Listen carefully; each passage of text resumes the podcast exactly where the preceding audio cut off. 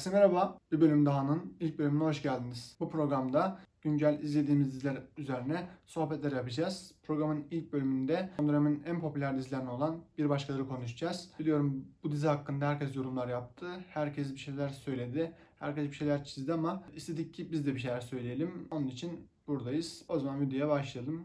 Şadiye abla demiş ya doktor sevk etmiş seni. Aldın mı randevu? Hoca dedin mi? Demedim. Sen hocaya yalan laf mı konuştun? Bir başka da Berkun Oya'nın yazıp yönettiği mini dizi 8 bölümlük bir tadımlık dizi gibi ama çok da tadımlık gibi değil. Çünkü 8 bölüm olmasına rağmen günlerdir çıkardığı yaygara bitmiyor. Netflix'in Türk orijinal dizileri arasında en çok konuşulan dizi oldu. Diğer diziler çok eleştirilmişti, yerden yara vurulmuştu ama bu dizi her ikisi de yapıldı. Sosyolojik olarak, sınıfsal olarak, Türkiye gerçekliği olarak üzerine çok fazla tartışıldı, çok fazla konuşuldu. Hala da konuşulacak gibi duruyor. İsterseniz biraz hikayesinden bahsedelim. Dizinin konusu Meryem adında muhafazakar bir kızın panik ataklar geçirerek bayıldığı için psikiyatriste gitmesini buradaki anlattıkları akabinde Meryem'in ailesini, psikiyatristi ve psikiyatristin de e, gittiği psikiyatristi tanıyoruz. Böyle bir kurulmuş dizinin dünyası var. Bu dünyada açıkçası Berkuna'ya biraz muhafazakarlara merhametli davranırken seküler kanattaki insanlara biraz daha acımasız davrandığını söyleyebiliriz. Dizi tam olarak sınıfsal uçurumlar üzerine kurulu bir aksta ilerliyor. Muhafazakarların çektiği sıkıntılar veya tırnak içinde hor görülmeleri bunların karşısında ise varlıklı, eğitimli olan sekülerler duruyor. İşte bu noktada Berkuna'ya muhafazakarların çektiği sıkıntıları masumane ve iyi göstererek yansıtırken sekülerler biraz daha böyle şeytanlaştırıyor demiyorum ama biraz daha antipatik duruyor. Öyle ki dizinin sonlarına doğru geldiğimizde psikiyatrist Peri Meryem'e olan ön yargıları biraz yumuşamış olsa da seyirci olarak biz Peri'ye karşı sempatimiz doğmuyor.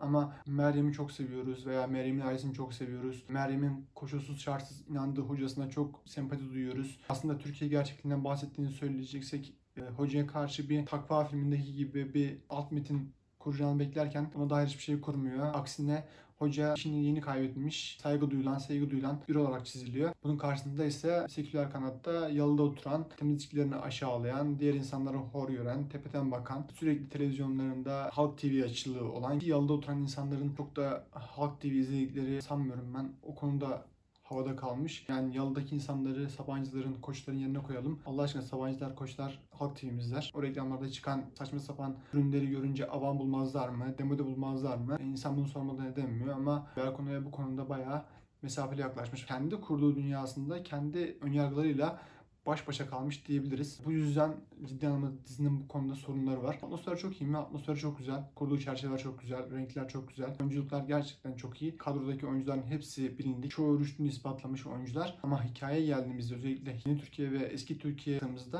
ciddi anlamda sorunlar var. Yani 2000'lerin başında veya 2000'lerin ortasındaki Türkiye'nin sosyolojik yapısındaki o muhafazakarların sürekli mağdur olma durumunu bu dizide görebiliyoruz. 2020 olmuş. Muhafazakarların ciddi bir güçte olma durumları var.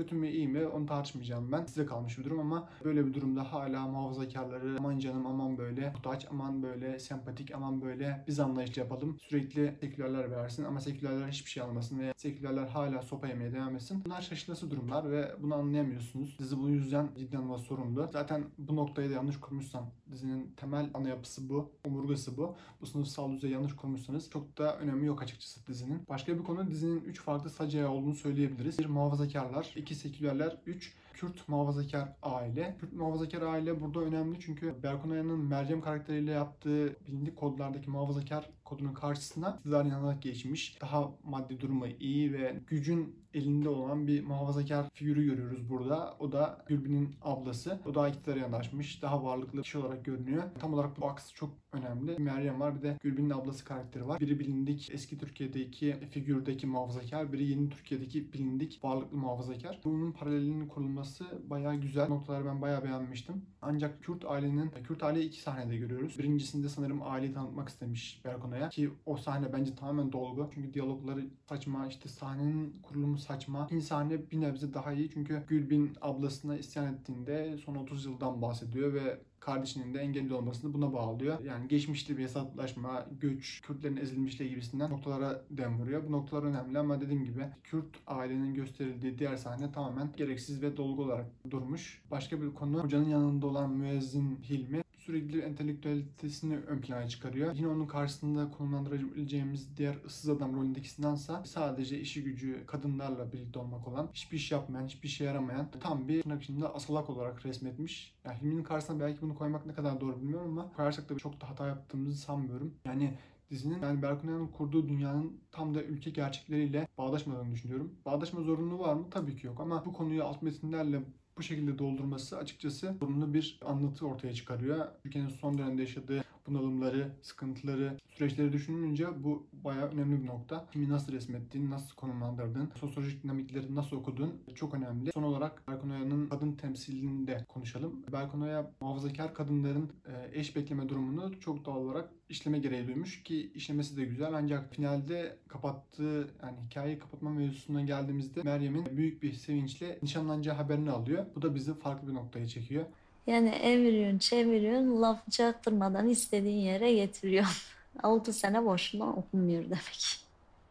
Toparlamak gerekirse Bir Başkadır'ın oyunculukları, atmosferi, hikaye anlatış biçimi ciddi anlamda başarılı. Berkun Oya'nın bu noktalara ciddi anlamda çalıştığını görebiliyoruz. Bu açıdan bakıldığında başarılı bir dizi. Ancak hikayedeki problemler açıkçası bunları gölgede bırakıyor. Hikayedeki karakterleri ele alış biçimleri, sunduğu alt metinler, karakterlerin sosyal hayattaki karşılıkları ciddi anlamda diziyi sorunlu hale getiriyor. Ve diziye büyük bir antipati beslenmesine sebep oluyor. Türkiye'nin yaşadığı durumları göze alınınca bunlar kabul edilir gibi durmuyor. Bu yüzden dizinin ciddi bir inandırıcılık sıkıntısı olduğunu ve etki sorunu olduğunu düşünüyorum. Umarım bundan sonra çıkan işler daha farklı mimari yerler diyelim. Programı kapatalım. Bir bölüm dahanın ilk bölümünün sonuna geldik. Bir başka programda görüşmek dileğiyle. Hoşçakalın.